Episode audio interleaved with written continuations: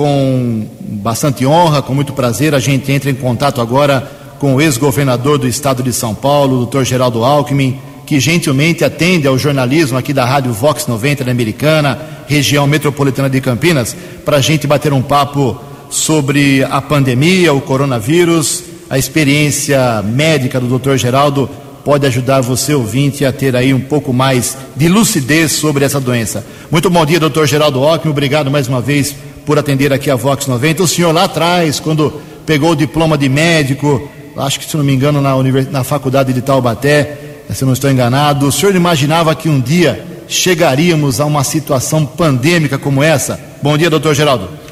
Muito bom dia, Júlio Jensen. Uh, quero cumprimentá-lo, cumprimentar todos os ouvintes da Vox 90, nossa rádio uh, Vox 90 de Americana. É um fato inédito. Uh, nós já tivemos nos últimos 20 anos, uh, Júlio Jensen, uh, epidemias por vírus. Em 2002, a SARS, mas ela foi muito limitada à Ásia, especialmente à China. 2008, H1N1, outra epidemia por vírus. 2012, outro coronavírus. 2002 foi um coronavírus, 2012 outro, a MERS, mas pegou mais no Oriente Médio. 2015 outro vírus, Ebola, mas foi mais na África. E agora 2019 SARS-CoV-2, um novo coronavírus, a doença, né, Covid, Coronavirus Disease 19, que foi descoberta no final do ano passado. E, diferentemente das outras, essa foi para os cinco continentes. Então, a globalização, um dia a pessoa está na China, outro dia na Europa, outro dia nos Estados Unidos, Brasil. Então, é impressionante a velocidade da transmissão é, da doença. Então, nós temos que estar preparados, porque isso pode ocorrer, né? É, a cada quatro, cinco anos, você pode ter outras epidemias. Doutor Geraldo, esse tripé, máscara, álcool em gel e não fazer aglomeração, é o único caminho? Este é o melhor caminho. É, manter a distância né, de um metro e meio a dois metros, lavar as mãos, álcool gel, água e sabonete, com total frequência, e uso de máscara, e evitar aglomeração, enquanto não vem a vacina e o tratamento. É, eu estou mais otimista, Ju, com a questão da vacina. Aliás, o Brasil vai participar. Nós deveremos ter 5 mil brasileiros voluntários tomando a vacina. A vacina já está na última fase, chamada fase 3. Primeiro você faz em laboratório, depois com animais e finalmente no ser humano, para ter garantia, é, segurança de que a vacina é boa e ela é eficaz. E por que, que o Brasil vai participar? Porque você precisa testar a vacina onde tem vírus circulante. E na Europa já está diminuindo. E no Brasil, infelizmente, ainda está aumentando. Então, 5 mil profissionais de saúde, que é onde circula mais o vírus, é em hospital. Então, médicos, enfermeiros, técnicos de enfermagem, motorista de ambulância, você vacina, ele tem contato com o vírus e aí você sabe a eficácia da vacina. E a outra é que nós temos o Instituto Butantan em São Paulo, que é do governo do Estado, que é um dos maiores institutos soroterápicos da América Latina e temos a Fiocruz no Rio de Janeiro. Então nós poderemos aplicar a vacina aqui. A hora que tiver o ok, e que ela tem uma aprovação, ainda que provisória pela urgência, você vai poder fabricar aqui. Então é uma boa notícia, mas até lá o caminho é evitar aglomeração, manter a distância, máscara e álcool gel. São sete e seis, estamos conversando com o doutor Geraldo Alckmin, que antes de ser governador de estado, deputado, prefeito, vereador, é médico, a ser humano, professor em medicina. Doutor Geraldo, eh, hoje completamos cinco dias em que o estado de São Paulo tem uma flexibilização para quatro horas diárias de comércio, imobiliárias, escritórios, concessionárias, determinação do governador atual. Essa medida foi correta ou veio numa hora errada? Olha, Ju Jansen, eu não tenho as informações detalhadas do ponto de vista epidemiológico. Mas acho que o governo está agindo com prudência. E porque se você não fizer uma liberação é, organizada, ela vai se dar de maneira desorganizada. Então é claro que isso tem um limite. Então eu é melhor fazer uma liberação organizada e, e faz uma liberação gradual daquelas atividades que não têm aglomeração e com todos os critérios, né? Uh, mas é importante. Nós temos aí três crises, né? Tem uma crise de saúde que é prioritária e temos dois gargalos, que é leito de UTI e teste. Nós deveríamos estar fazendo muito mais teste do que estamos fazendo no Brasil inteiro. Então tem dois gargalos. São Paulo está melhor na questão de UTI, porque tem uma estrutura de saúde muito melhor que o conjunto do país, e teste. Eu acho que são dois gargalos. Temos dois desafios, que é o tratamento e a vacina. A vacina está caminhando bem. O tratamento também tem vários eh, experimentos que estão caminhando.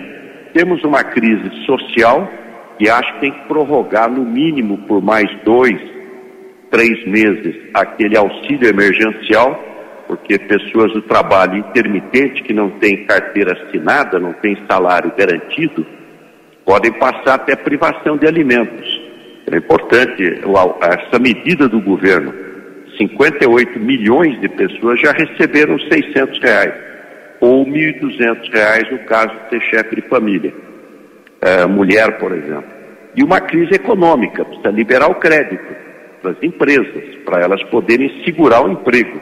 Então é fundamental uh, isso. E a outra é a crise política. É reduzir essa brigalhada. O governo não é para é, é para resolver problema, é para trazer solução para os problemas da população. Muito bem, são sete e nove, estou com meu colega aqui, o Keller Estouco, que tem uma pergunta também para o doutor Geraldo Alckmin. Keller, por favor. Doutor, bom dia. Nós sabemos Muito bom dia. de muitas doenças, tudo é preocupante além da Covid-19. O Brasil é referência no planeta em campanhas de vacinação em massa. Isso é reconhecido pela Organização Mundial de Saúde. Temos uma campanha em atividade em curso, que é a campanha de vacinação contra a gripe. No primeiro instante, para os idosos, esgotou rapidamente no primeiro, segundo dia, em praticamente todos os municípios paulistas. Porém, ela veio diminuindo a procura dessa vacina. Por exemplo, agora o Ministério da Saúde prorrogou até o dia 30 porque as gestantes, as puérperas, os adultos acima de 55 anos não se vacinaram.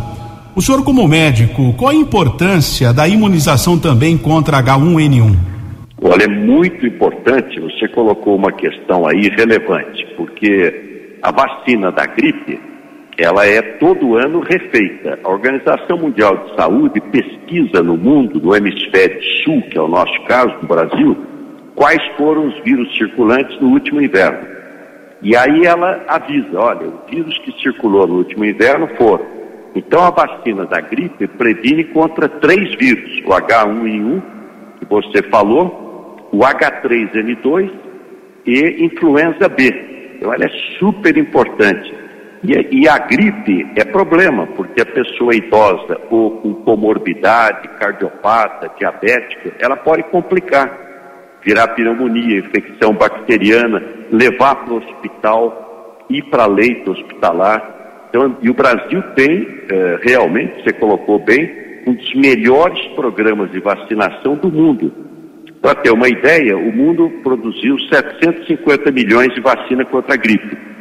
São, uh, o Brasil produziu 80 milhões, quer dizer, mais de 10% da produção de vacina contra a gripe do mundo foi feita no Brasil. Aliás, aqui em São Paulo, nós fazemos a vacina para o Brasil inteiro. A vacina da gripe é feita aqui no Instituto Butantan. Então, quem ainda não tomou, acima de 55 anos de idade, ou uh, aquelas, a população chamada de risco, né, que é explicitada na, na, na divulgação, deve tomar até o fim do mês. Vai evitar de pegar gripe, evitar de tomar leito de hospital evitar até de ir para o hospital, que é um local sempre delicado.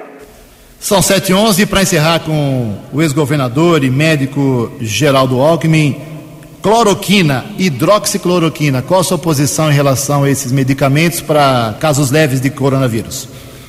Olha, eu não sou especialista né, em farmacologia, agora o chamado quinino, né, a cloroquina e o medicamento mais aprimorado é a hidroxicloroquina, ela é utilizada há mais de 80 anos.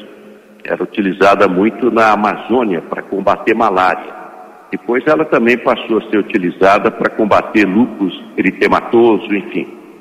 Uh, o que, que ela é aprovada, o remédio é aprovado para uma determinada doença.